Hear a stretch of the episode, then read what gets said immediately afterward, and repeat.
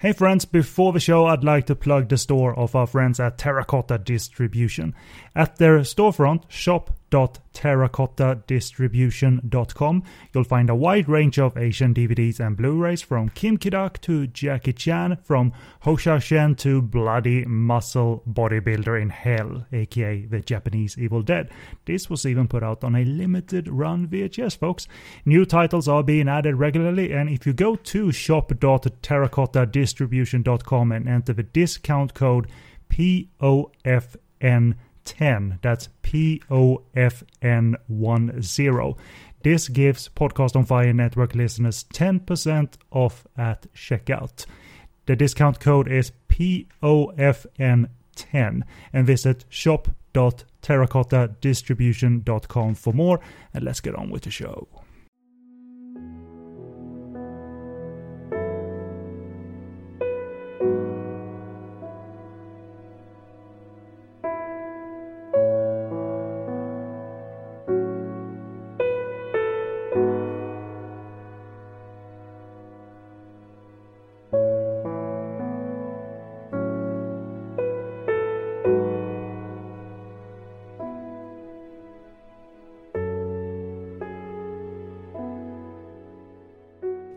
Welcome to What's Korean Cinema, episode 51 on Innocent Thing. The, the director of Volcano High goes back to school, but throws out the fighty fighty stuff in favor of the psychological teachers shouldn't get romantically involved with students erotic thriller stuff in Innocent Thing from 2014.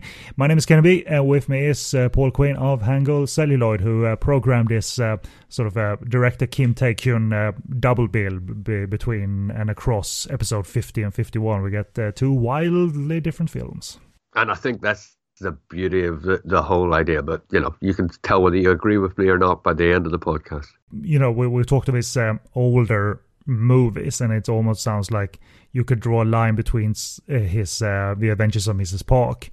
You can draw a line between that and Innocent Thing, perhaps. Uh, uh but between Volcano High and Innocent Thing, that's more difficult.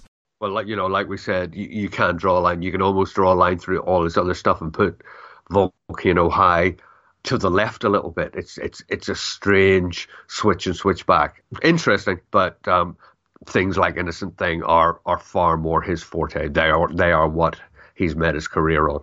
Very cool. Well, we'll get into it. Uh, talk of this uh, 2014 uh, movie, but uh, first of all, some contact information uh, that you might uh, want to clicky clicky on as you um, listen to this episode.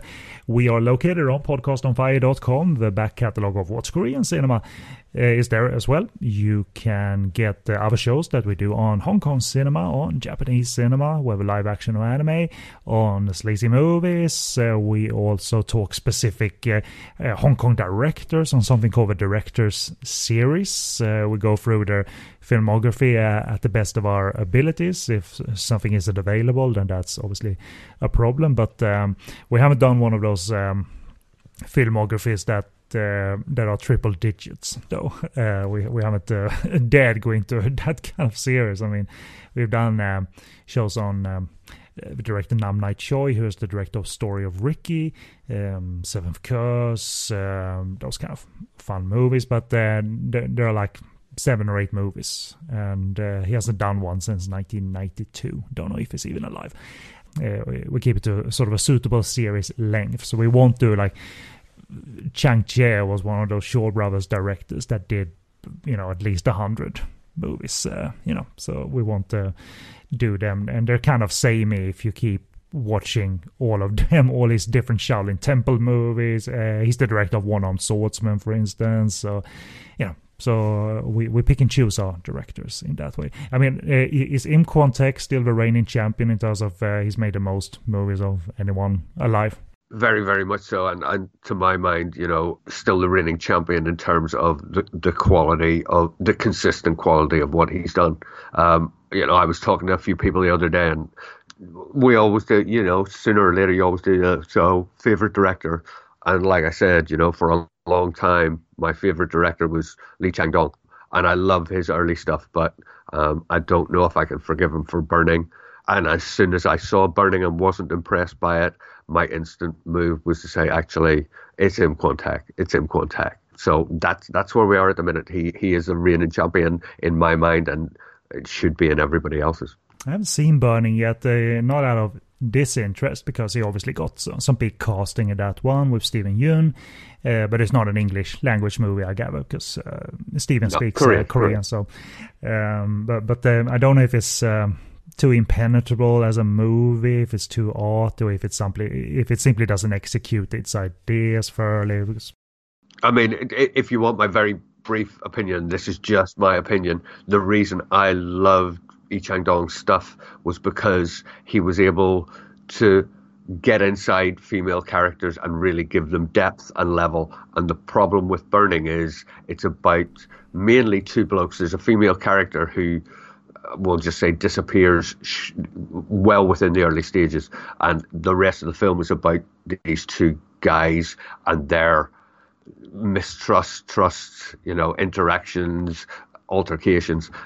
Problem for me is that you know I'm a bloke, so I can say this: men are simple creatures. There's not a lot of depth there. And it really misses out on having a strong female character who you're actually trying to fathom. And that's why it didn't work for me. I think it's too simplistic simply because of the story based around male characters rather than female. Yeah, Oasis, Secret Sunshine, you know, you, you name it, female female characters with massive depth is his thing and should always be his thing. Hopefully, I'll get back to it soon enough and I can forgive him.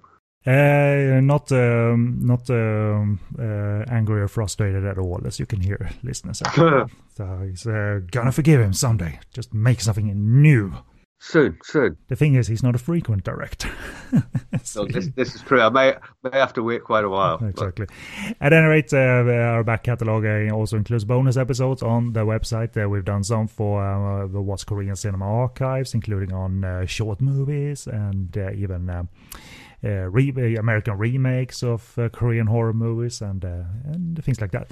If you want to get in touch with us, podcast on fire at googlemail.com is one such option, but otherwise click the social media links available on the site, including the one to the Facebook discussion group where you'll find the main chatter about uh, movies and show updates and obviously show announcements and all that good stuff. Uh, I write about the variety of Hong Kong and Taiwanese movies on SoGoodReviews.com. My tweets are available at SoGoodReviews and uh, and furthermore, subscribe and rate us on Apple Podcasts, stream us on Stitcher Radio and Spotify, and uh, all that good stuff.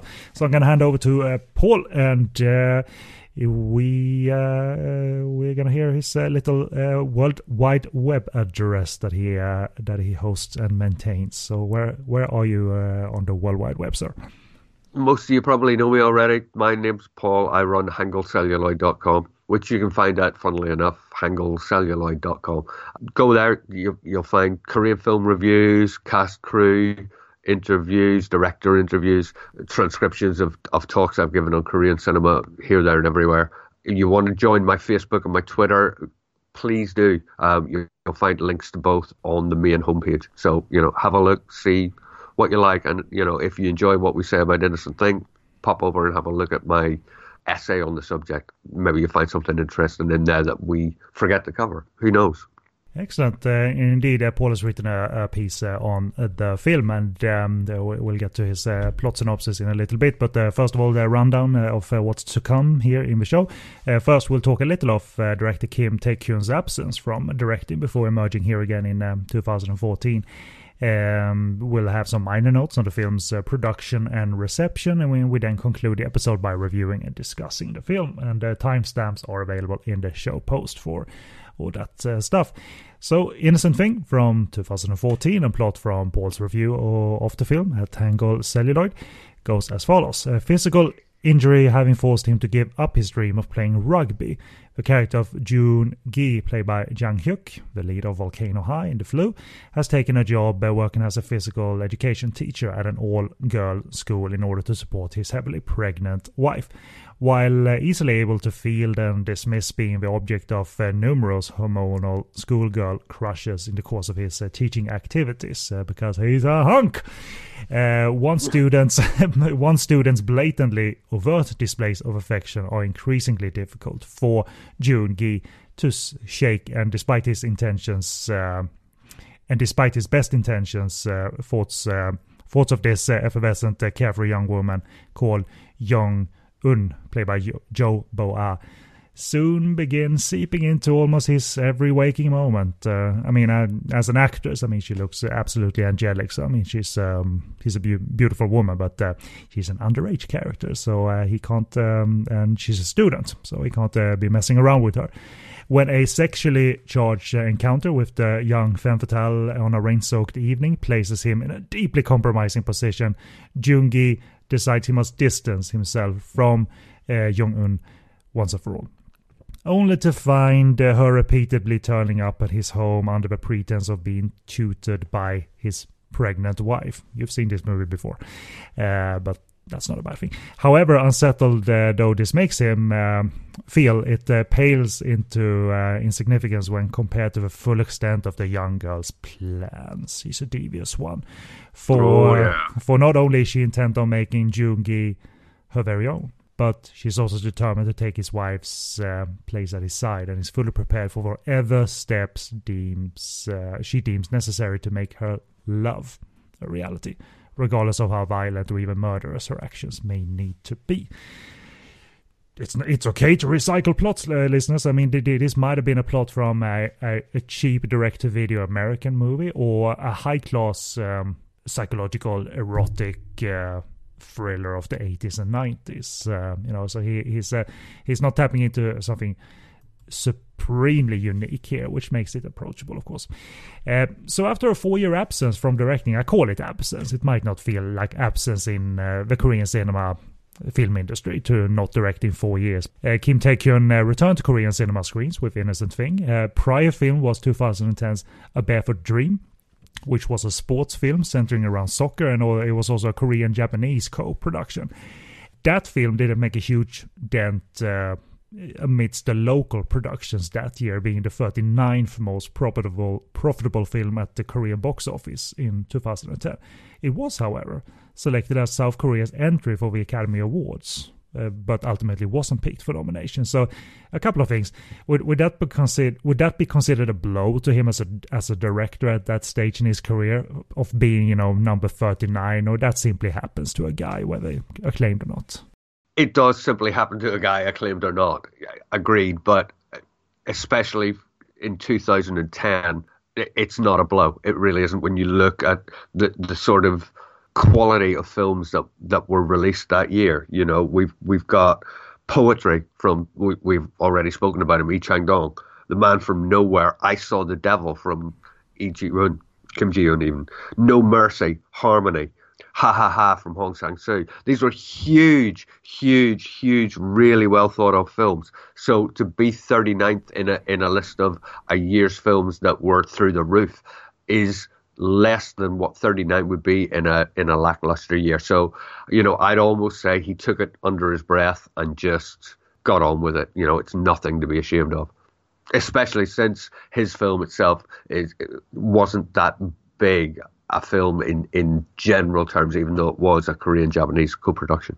I mean, it must have been acclaimed to an enough degree in order to be selected uh, for Korea's pick that year. I mean, it's not like they pick the number one movie and send that to the Academy in America, but uh, you know they they did pick it for consideration, and that must be based on something. So, so was it critically acclaimed, or, uh, and, and did you agree with that this was a suitable selection for Korea, even though it wasn't picked? It, it's very well thought of, and, and rightly so. I think it was chosen rather than some of the other things I mentioned because a lot of the films that year were kind of controversial in in terms of storyline. If you think take I Saw the Devil, etc. You know, I mean, whoa, uh, Man from Nowhere, which is you know hugely violent, great action film. Even poetry has its controversy in terms of sexual connotations. So in in do in putting a film forward for nomination that is both a, an international collaboration between Korea and Japan, looks good internationally, and it also is quite accessible in terms of what it does. It's quite an uplifting film. It's quite a binding film. I can understand why it was put forward. I probably wouldn't have wanted to see it put forward and chosen something else, but it would have as had as much chance as anything else, probably more so. So I, I completely understand. By contrast, you look at his 2008 film Crossing. To my mind, it was far more deserving of being chosen. It tells the story of a North Korean trying to get into the south to get medication for his sick, sick wife, and it avoids the politics and it just looks at the hardship of life for the North Koreans. It's it's a very informative and a very thoughtful film, and it fits far more with the idea of an Academy Award or what was thought of as an Academy Award before Parasite um, than a Barefoot Dream. So a Barefoot Dream, decent enough. I wouldn't have chosen it, but I can understand why they did. Where Was a Barefoot Dream more like this feel good film or, or because it's sports and all of that, or, or, was it challenging to a degree as well? Very, very uplifting, um, down and outs, come good sort of film. So, you know, heartwarming, uplifting, I guess thought provoking because it is, you know, a lot between Korea and Japan, which, you know, they haven't had the best connection over the years. And a lot of the, the, the actual football things take place in Japan. So it's almost collaborative on numerous levels. So yeah, uplifting, but it's not not necessarily that thought provoking. And so, as for uh, Kim Tae Kyun's uh, Innocent Thing here in uh, 2014, um, he reunited with his lead actor Jang Hyuk for the first time since Volcano High. So, obviously, um, whatever troubles they had making that movie. Obviously, uh, there, there wasn't a grudge there. They they simply worked through their differences artistically and professionally and all of that. Uh, so they're they're reunited here for uh, for something that's probably not as taxing uh, physically as Volcano High was, with uh, it being very wire heavy and action heavy. So. Uh, Jang Hyuk is, of course, the male lead of The Flu, which we've covered here on the show. Uh, Kim Tae-kyun actually encountered the script as early as 2007, and then the, the research said during a competition, which sounded to me like it, it uh, he spotted it during like a script competition. Or what's your take on that? Yeah. No, that, that's exactly what he did. It was it was a, a, a competition of sorts, um, and he spotted it, and he was he was taken by it, and he he decided to uh, put himself forward, you know, to push it. You know, I mean, a lot of his stuff aside from directing, he's produced endless amounts of films. Um, so that's sort of part of his deal as well. And you can see him trying to push a new script and get himself involved in it because he thinks it's worth talking about because it fits with what he does. Yeah, he kind of like they said uh, the script's mix of suspense, horror, melodrama, romance, the themes of love and obsession. So um, you know he uh, he set his sights on uh, developing this, and uh, in early stages of development, the film carried the working title "Strawberry Milk," which you know uh, that's what uh, her character drinks. and, and it's featured in the script, obviously, but it was, according to research, changed to fawn because that's sweet you know it's a sweet and soft sounding drink as, as the name implies. Strawberry milk it wouldn't fit this movie and what it was examining. And i mean it's called innocent thing in english so i guess these notes refers back to the korean working title being strawberry milk and the final korean title being fawn uh, translated as fawn or what's the deal there? Yes very much. And and as you watch the you know the opening title credit the the hangul Korean letter, and you see on the screen does say Thorn, and underneath in smaller letters it says Innocent Things. So Innocent Things simply an international title. Um, Thorn's the the real Korean title. Always has been, always will be.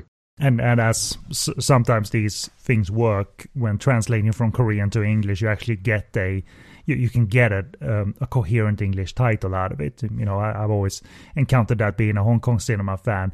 You can't just literally translate Cantonese into English and get a coherent English title out of it. So you need to get something else because uh, the way Chinese or works is that the literal translation just gives you random words sometimes.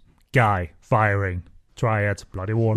and, and, and, and that's like a better tomorrow. You know, I mean, in terms of this, I think Thorn does work as a title. I get why why it was called Thorn. I prefer Innocent Thing for reasons that I'll probably touch on later on. I think it it fits very much with how the film hit me, and certainly you know formed a big part of the conclusion of my review. But as I said, we'll talk about that as we go through. And the final note, really, on its reception, it didn't make much of a dent uh, either in the local box office. It was um, number 50 in terms of local movies um, uh, and its uh, earnings uh, that year. So, I mean, you know, may- maybe it's not totally shameful, but it, but it wasn't a top earner. That's the point. So, I mean, I, I mean, these movies sometimes you, you don't need to be a, a a big genre movie to earn money in Korea. You know, the dramatic stuff can make money too. You know, so it's not like it uh, was fighting a losing battle from the beginning. It did. This could have been a bona fide top ten hit, I'm sure too.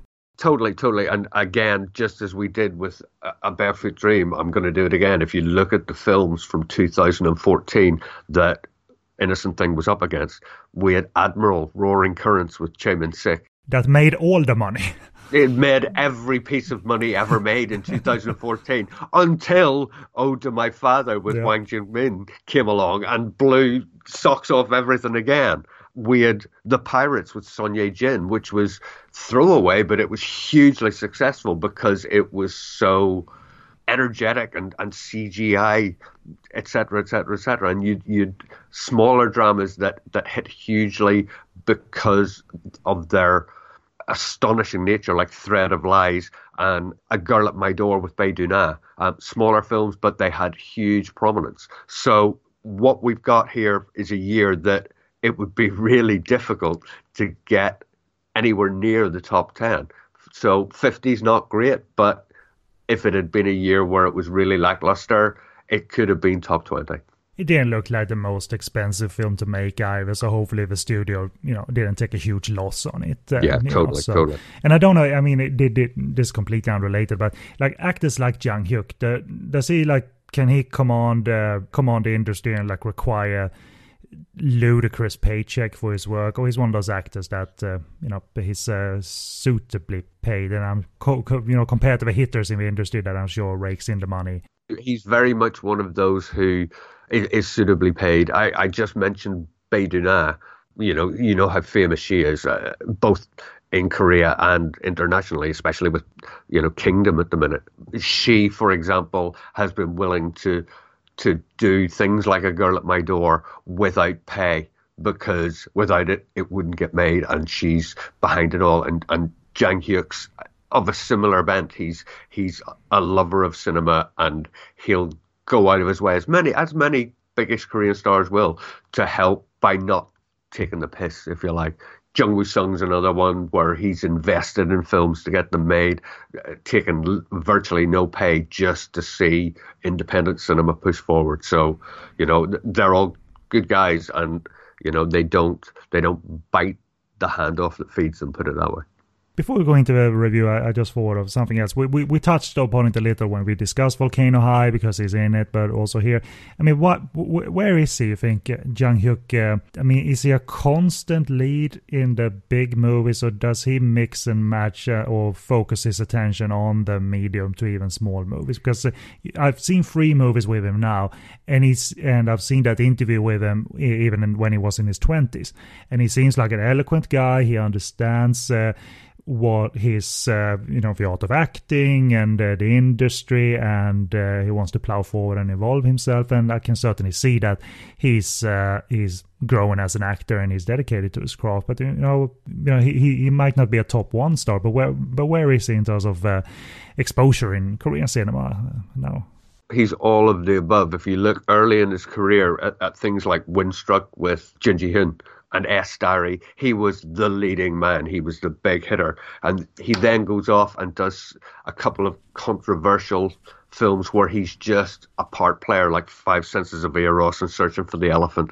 Then he comes back and he's he's a big hitter again in, in things like The Client and The Flu. Um, he's a smaller part in films like Empire of Lust. So he's really just I can't help get the feeling he goes for roles that he thinks are interesting, whether they're big or not. If they're if he can be a leading man, great. But if he's interested in a film, he wants to be involved, even if he's one of a you know an ensemble. So it's kind of it's all over the place. And you look at his stuff, it's much more context in terms of what's grabbing his fancy rather than am I going to be a big hit in this. Yeah, because I, was kind of impressed. I, I mean, I'm sure not all early 20s Korean actors are, are immature punks or anything. But that, that interview sort of showed that he, he, he takes his job seriously and want to evolve and uh, he's you know not in it for for a laugh or anything and you know 13 years on you you, you sort of see an innocent thing that uh, you know he's working for his wages whether they were great on this movie or not but you know he, he looks dedicated uh, and compelling enough actor I, I actually I quite rate him as an actor. Um, I, I am jealous of the fact that he does not age, you know, and from 2001 to 2014 and even, you know, 2013 with the flu, he looks as young as he did back in Volcano High. Yeah, yeah, he was, uh, let's do the math here. He might have been like 36 or 37 when he made Innocent Thing. He's 43 now. So, um, you know, an Innocent Thing, he looks like a character that's in his late twenties, maybe. Yeah, probably. Yeah. Yeah. So I mean, he's uh, he's carrying that, but he, but he, he, he looks like a uh, dedicated actor, and that uh, is something I appreciate. Anyway, uh, let's move over to the review. And uh, for my brief opinion, uh, this was a new viewing for me, which was interesting because I got to view two different filmmakers. Volcano High was my first view of Kim Tae Kyun, and here he is again, and it's nothing like it. And I like contrasts in directors like that that they can execute in different ways. But uh, as for the film, uh, despite being this familiar thriller and even erotic thriller, it's part of a template that's been done in America and elsewhere he, he he mostly navigates the trope and the cliches quite confidently without being excessive stylistically. It's quite a simple, straightforward film, and all of that, all, all of that engages. Uh, thankfully, despite being a two-hour movie, there, there are a few uh, late-breaking surprises that uh, means that he involves more than just his two leads, and I think that's a very key thing to maintain momentum for two hours. Uh, so there, there's, uh, you know, compared to Volcano High that couldn't maintain momentum for two hours, he has a script structure that is way better. Uh, I mean, we, we, we're comparing so different movies, but, you know, we, we talked about it last episode. And here is a, a case for uh, that uh, the thread is apparent all throughout and the surprises add to that. So I thought it was uh, quite an engaging watch uh, sometimes trips on itself in terms of cliches and tropes, but not that much at all. So we'll, we'll, we'll get into it. Uh, so, in, in short, what did you think of uh, Innocent Thing? I chose Innocent Thing because I really rather rate it. Yes, it's it's familiar. You've you've seen similar stories before, but Kim Tae Kyun, from my point of view, actually takes things to a new level in terms of empathy for characters throughout the film. You know, at at the first, I felt enjoyment of a familiar story, but as it went through, I started to feel pity for one character, then another, then back again. You know, I'd, I'd feel I'd feel a lot of pity for Jo Bo-ra's um, Youngin, her little character as she's realizing that that things aren't going to go the way she wants them in the early stages. Then you feel for, sorry for Jang Hyuk's character because it's all going horribly wrong because he couldn't, you know, keep his eyes to himself. And I spent a lot of time feeling awfully, awfully sorry for his poor wife, played by Sun Sun Woo. Um, but when it comes down to it, none of these characters are innocent. And I think the way he switches, switched my certainly character, empathy, and and switched my feelings between them, kept it fresh, kept it alive, familiar though it was, and I loved the way we knew it was going to move from erotic relationship to thriller to major psychological thriller.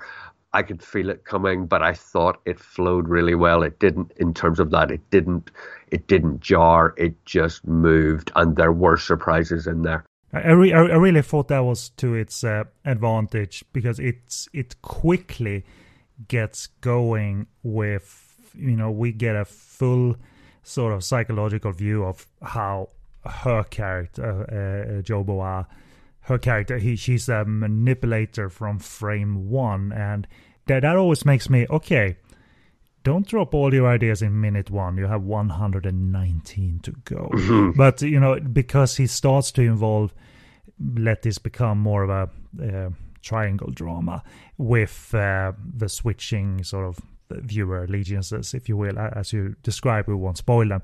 you know, it was apparent that he very much was in control of his template here. So he wasn't just trying to poop out like a fatal attraction or a poison ivy or, or a single white female type of Yeah, film yeah. and be done with it uh, because there, there, there, there is attention to uh, to character design and detail here and uh, I never really had a problem with with the tropes other than in a moment or two I suppose because uh, he he works those tropes uh, as this lovely lovely beautiful young woman Jo Bo-ah who to my surprise uh, mainly as a TV actress she's done this movie I mean, she's she she's actually most there, there's a, quite a recent TV movie or TV series called Forest that she's been a part of, and that sort of met her name.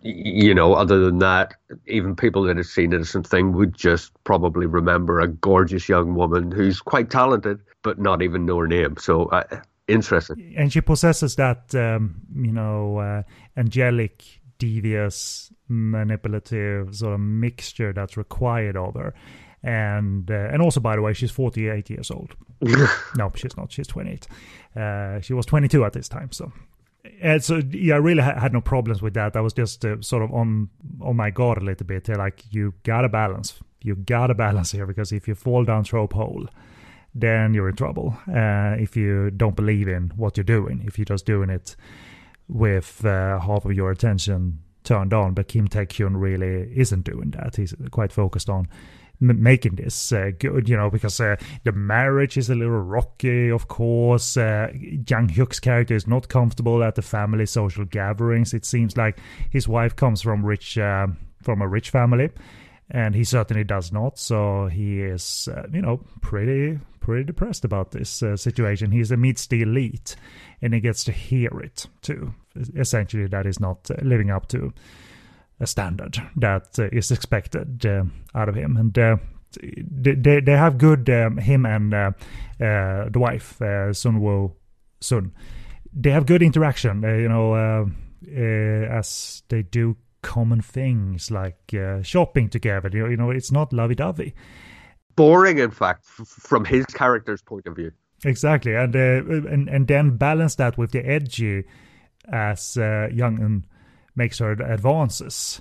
He has to be courteous but not over friendly. He rejects the strawberry milk that she offers him. Uh, he calls her a kid for liking the color pink, hoping that she'll divert her attention away. So he needs to be a little sl- slightly unpleasant because he's uh, he's he's a professional, and that edge, Paul, I think. Uh, is nicely played, just like a latter latter scene where he uh, is buckling her seatbelt as he is with the young student, and she says, uh, as he, uh, her eyes are closed, "It's okay to kiss me," and and I think he does that edge very well without going, boom. You know, uh, there's no audio visual sort of bumping. Uh, he keeps his frame very straight and just lets it play and creates edge that way. And I think that is something I admired.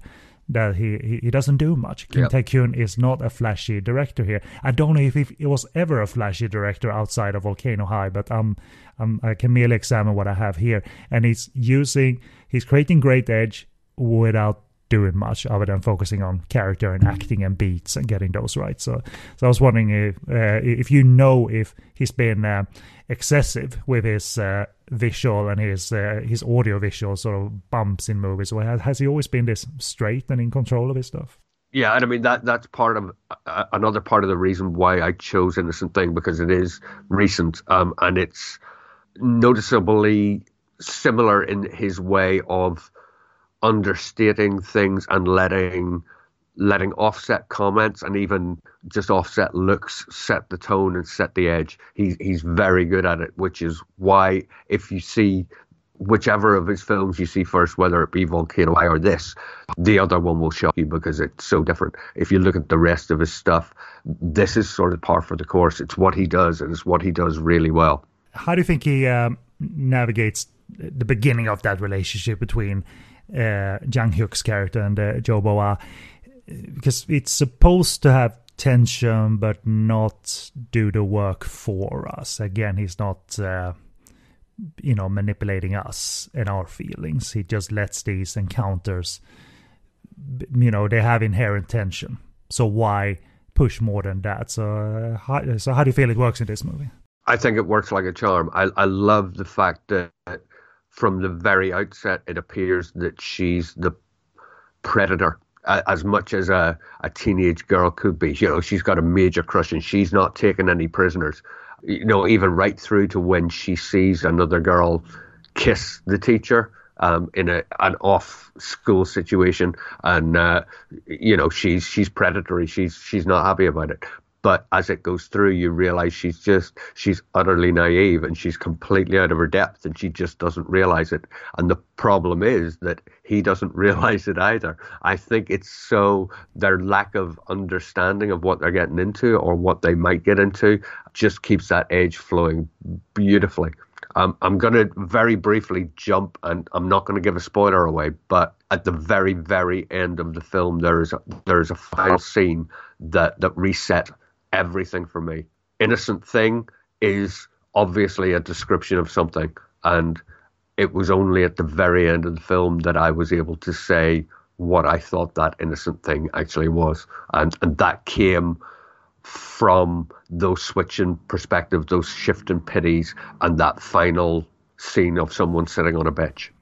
Yeah, that was a surprising um, coda for me that I really took to heart. Um, I, I, was almost afraid that this is not spoiling it either. That uh, okay, movie, you realize you're over, right? But then he displayed that no, this is in, this is integral, and um, but then it's over. so it's not like it's five endings in a row or anything. No, just simply you know on that that note, there is there is that constant thing that Korean cinema does, a lot of cinema does, where as the credits roll, you get that extra little coda that changes everything. And I think it, it's beautifully done. And I think it makes for what this film is actually saying. And, and you verbalized uh, it quite well that those changing perspectives and changing sympathies. Uh, because what I was worried about is that she is too great of a manipulator and a predator that it becomes just too unrealistic. She's too good. You know, uh, I was afraid that was going to happen because it's a very common trap for thrillers of this kind that uh, these characters can get perfectly integrated into uh, into lives and situations, uh, cause accidents and tragedy and shit like that. Uh, yeah. the movie avoids that because it does change its uh, tone and and uh, and direction, uh, as we yeah. talked about without spoiling it. Uh, if the movie would have depicted her as this perfect psycho that they shot eight times and then she rises again and tries to stab the character, you know, that would have been, oh, come on. I, I mean, yeah, I, I, saw this in Poison Ivy 3. so I don't need it in this one again, but he avoids all of those uh, trappings. Uh, you know, it's infuriatingly tense uh, because she she has manipulation down at one point. She has to wear his rugby jacket i suppose. And she says the zipper isn't working. Try oh try it again. It doesn't work. You know it's so infuriatingly tense and uh, and it's an area he shouldn't get into because uh, she's underage as well. So I mean, this movie is controversial per definition because we're dealing with uh, an adult and someone who's underage. But um, I'm sure Korean cinema have been even more inappropriate. So, you know, Lee Chang Dong did a movie where the, the you know a, a, person with cerebral palsy got raped. So you know there is that. so, you know, and I mean, I, I, I am aware of that, and we we talked a little bit about this uh, in the lead up to this this podcast, but you know, I, I do see her as still as a, a young woman out of her depth rather than a child. I don't. Yes, it's inappropriate because he's her teacher and whatever, but I never. It never occurred to me particularly that we're looking at anything that inappropriate. I think. I think it's more the context rather than an age thing. I think she's sort of probably certainly she's under the age of consent, certainly, but I think she's over over mid teens at least. So it's not a case of you know teacher and child or anything. But uh, as such, I think it's more powerful for that because it's it's inappropriate from everybody's point of view, even his, but not hers, because she sees nothing wrong.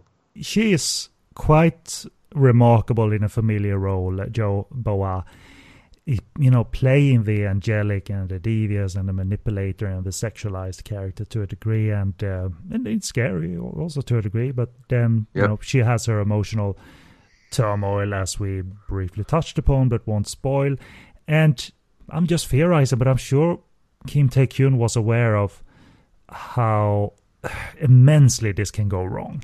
Bound to be, bound to be. Because she can be this perfect psychopath, and it just falls flat as a pancake, and she's she's just this beautiful young woman playing the perfect psychopath, and we don't get that much more out of the movie. But as a matter of fact, we we do, and uh, it you know uh, as she immerses herself into uh, his life and into his home, and uh, he has a momentum going through his uh, story beats that works uh, very well for me. and you know, you go at points like, no, no, no, no, no, oh no, oh, oh no, oh no, not now the wife is here oh my god, she's pregnant as well. No, no, I mean, come on, dude, dude, don't do that. So you you you you get a little uh, involved and verbal um, uh, like that. Uh, that yeah, uh, yeah, you do, you do, uh, because you know they're, they're all flawed, uh, as you said. you know, it's a, a, minor spoiler, but the wife gets involved and she gets her development too. She's she's not an angel in this story necessarily. And, far and, from, far from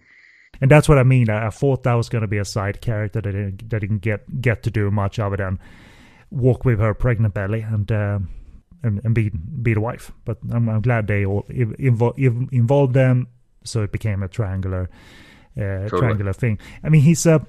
If we go to Jang Hyuk, he's quite effectively stripped of demeanor and even dialogue. There, there's like a pressure cooker situation going on here because uh, in some scenes he's just a shell of a man. Yeah, totally. I thought that was. Um, one of the more challenging aspects of the movie. In some scenes, I almost thought, but did and did, did, this might not be me paying attention that much, even though I liked it. It seems like some scenes are borderline dream sequences because it almost seems like he's he's just empty, but he's always with her. He's always near her. No one's there and she seems to have him, uh, you know, have a string attached to him, and she can pull him whatever she likes. Um, I, I don't think there were dream sequences, but there were a few things where he's just um, there's nothing going on there. There's nothing in it, which is tragic if it's all reality. That he's uh, he's given up. I think that's that's something Kim Tae Kyun should be really proud of. And I mean, there there was, aside from Jang Hyuk's character, there was a, a scene which he's involved in, admittedly, where something takes place and we keep flashing back to another character, and you know, I was sitting watching. Is this real? Is this mm-hmm. in her, her, mind? Is this real? Is this real? And we eventually find out what's the case. But I love the fact that I myself, you know, having seen the film several times, was still that still came to mind. Could you know this could be real? This could not be real. And I think that whole is it a dream? Is it not? Uh, or is it a nightmare? Is it not? Is is beautiful throughout. And I agree with you. There are several of those moments and they work like a charm. It, and therefore he gets away with a little bit of wide-eyed acting uh, from, um, in particular, her Jo Bo-ah, as she, he just relishes that I've got him. You know, I'm under his skin and I've got him. And because he, he does throw that wrench into the reality perception of it all, that he can work in some bigger acting moments there without it uh, derailing uh, the film, and, uh, and then he can touch upon elements of of tragedy and abandonment. You know, in terms of the perspective of the wife, um, that what she discovers uh, throughout the movie, and uh, I'm very glad that the structure bleeds into the wife's perspective, having to deal with her too. Uh, because in these movies, it's always like no one believes the main character, no one believes the main character until the ending. But she sees it too. She gets a taste of this uh, young girl's uh, manipulative side too. Yeah, we, we, we was to the movie's credit that, ah, okay, that was a nice little left turn to keep us uh, away from uh, pure familiarity. And I, I also love the fact that on more than one occasion, if you take the two female male character or female characters, they're in having interactions. Both of them know exactly what's going on in the other one's head, and neither of them outwardly say anything about it really. And I think that's gorgeous, and it just oozes something that's going to blow. I, I, I think it works fabulously. And my final note, and it's it might veer into spoilers. I'm gonna try and say this. Uh, uh, the only things I had a little bit of problem with uh, is the ending. There, there, there's a few beats here, a few events that, that that do go into that fact that she's way too perfect at what she does as a as a psychopath.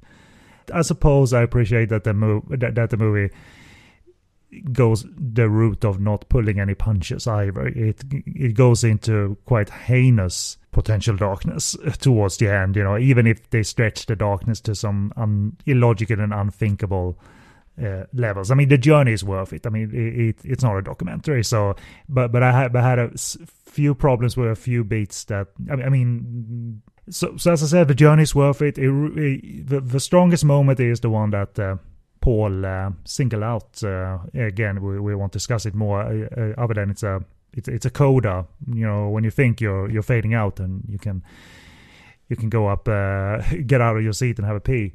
No, there's a crucial scene at the end of it that I really thought stood out, and uh, it made it real. It made you emphasize, and uh, it's it's the kind of coda that usually takes place after the ending credits, but we never see it. It's you, it's the kind of coda where you think, well, what what are the um, long term consequences for characters after going through these things? And it's a really nicely played raw scene that speaks to the technique that Kim Tae has utilized in his movies that almost pl- just place the camera, light it properly, but we're not gonna interrupt the moment for totally for flashiness here. So just we're just gonna look at something here, and it's gonna be immense for those who uh, who took the time and and explored the, explored the movie and uh, took on the journey. Uh, so I thought that that was a real standout uh, uh, standout period to uh, to a journey that was well worth it.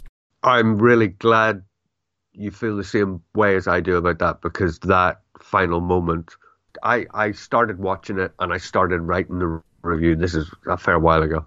And I had an idea what I was going to say. I had an idea where I was going to go, how it was going to switch. And when I saw that last ending, it not only made me change what I was going to say, it also made me rewatch the movie and go in a completely different direction. It it had that big an effect, and I think it's a, a very very powerful moment that makes the film a lot more worthy than would otherwise be the case. So I'm at the end of my notes, and uh, so before we do the availability, let's throw over the Paul again if you want to mention any uh, other specifics from uh, the movie. So the floor is yours. You may see this as a very familiar story. There is depth enough to this film to make it wholly worthwhile, and familiar though it is, I highly rate Innocent Thing. Give it a shot. You've nothing to lose, and enjoy deciding where your empathy really lies. And as for availability of Innocent Thing, it seems like the only release was a two disc special edition out of Korea on uh, DVD. It wasn't on Blu ray. And that, that is now out of print. Uh, I saw secondhand copies in the 30 US dollar range, but that, that wasn't for the Korean release. I saw a Malaysian release, which I hope was legit, but um, it, it's gonna be English subtitled, uh, I believe. So if you can get it in, if you're interested in the movie then uh, you have that option. It is listed on Amazon Prime, so I think it might have been there, uh, at least in the US. But now they say they don't have a um, a uh, license with the distributor to to sell or stream or uh, the movie. But uh, it, it is listed, so I have a feeling it was available at one point digitally. And uh, hopefully it's going to be um, be again. So it's one of those that um, is slightly elusive, despite being a six-year-old movie. But um, it uh, it happens, I suppose. You know, it's just the way indeed, it is. Indeed, sadly. Do you think she, um, you know, knowing what you know about her TV career, Jo Bo-ah, do you think um, she needs to break away from TV, or is that a comfortable gig now? Because TV isn't regression. You know, just look at uh, Jun Ji Hyun after having done movies, went totally. to TV and uh, was as successful, if not more, with a couple of TV series. So, so, so had, well, like, like, like, what do you know about her career? That, that's uh, because she's she's done one movie only, as far as I can see. Very much so, and and you know I can't help but feel that she's just decided TV's the thing for her. She's getting constant work, and maybe she's just decided it's it's where she wants to be at least for the time being. I think it's a shame. I have no problem with her doing TV. You know, you know, as you say, Jun Ji Hyun, um, Jeon Do Yeon constantly does TV and movies. So does Son Ye Jin, and they do it all phenomenally well and are hugely popular and successful for it. I just have a lot less time to watch a lot of TV dramas than I do movies, and I rate her as an actress. I think she she played her part, and I'd like to see her in more films because I'd just like to see her more. The multiple award winning TV actress, I just noticed. Uh, almost every, no, no, maybe not every series, but like for four or five series, she's won, she's won uh, multiple uh, acting awards. You know, everything from All About My Mom to uh, something called Goodbye to Goodbye from 2018. Yep. So she's uh, she's considered to be uh, something of a talent. Obviously, they don't give out awards just willy nilly to to to any person in TV. Very much so, and I would assume that sort of accolade is going to almost warm her to stay in the TV area. You know, considering the one film she did, it it, it came, it went, it got to 50 in the charts, and let's get her back to movies anyway, whether she likes it or not. Let's force her. That sounds very dodgy. Yeah, indeed, but she is very fetching and very talented. So I think uh, she uh, she wouldn't be typecast as you know the innocent thing girl or anything. You know, I'm sure she has uh, a range that uh, is uh, is uh, of the elite kind. So. Um, but at any rate, we are done for this episode on Kim Tae-kyun's Innocent Thing. For all your podcast on Fire Network needs, including the back catalogue of what's Korean cinema, podcastonfire.com is the place to go. Uh, all social media links and relevant links uh, are available in the show post. Uh, rate and subscribe, subscribe to us on Apple Podcasts, stream us on Stitcher Radio and Spotify, and all that good stuff. Uh, check out our respective writings. So, goodreviews.com is where I review my mix of uh, Hong Kong and Taiwanese uh, movies. I've, I've, stuck to Taiwan for a fair bit, whether talking these children's special effects extravaganzas, which are really technical showcases. They're not, uh, well, they're, they're, stupid movies, but they're accomplished movies. But, uh, you know, rural Taiwanese dramas as well, and uh, good old martial arts movies with kung fu fighting gorillas. Because that's yeah. the life's blood of uh, a reviewer to to to sit down and write. A, I mean, it was one of my biggest pieces in years talking about uh, it's a movie called The Shaolin Invincibles. It, it's not even called Gorilla something, and it features it's a serious revenge piece, uh, uh, martial arts movie, and the bad guy has decided well the only way to counter two girls out for revenge is to train two gorillas to be kung fu fighters. So that's obviously, we, obviously best movie ever and uh, it's it's quite accomplished, ironically enough. So, Paul, you ha- you have to go where the inspiration is, and uh, sometimes uh, you think like, well, it is kind of one note. I won't be able to get much thoughts on this. Uh, but uh, in the case of that movie, I was one of my biggest pieces um, ever. But I, I, I love when that happens when you go in to to do something and think I don't, uh, and as soon as you start, it just it just screams out and flows. I mean, I mean, my fear was that I wasn't going to be able to uh, to verbalize my how fun this is. But as a matter of fact, I could, and through uh, rereadings and proofreading, I sort of got it down, and I was very proud of that fact. Totally, something to be proud of. Uh, so uh, check that review out, The Shaolin Invincible, starring Carter Wong and uh, uh, a couple of uh, kung fu fighting girls. Uh, what is it, Doris Lung and uh, and we have a girl's name I've forgotten because her name is Chinese only. But uh, but yeah, uh, and gorillas. So there you go. Taiwan, viva Taiwan. So so goodreviews.com. That's my plugging. let's throw over to you to do a final plug for your website. that includes a full review of Innocent Thing.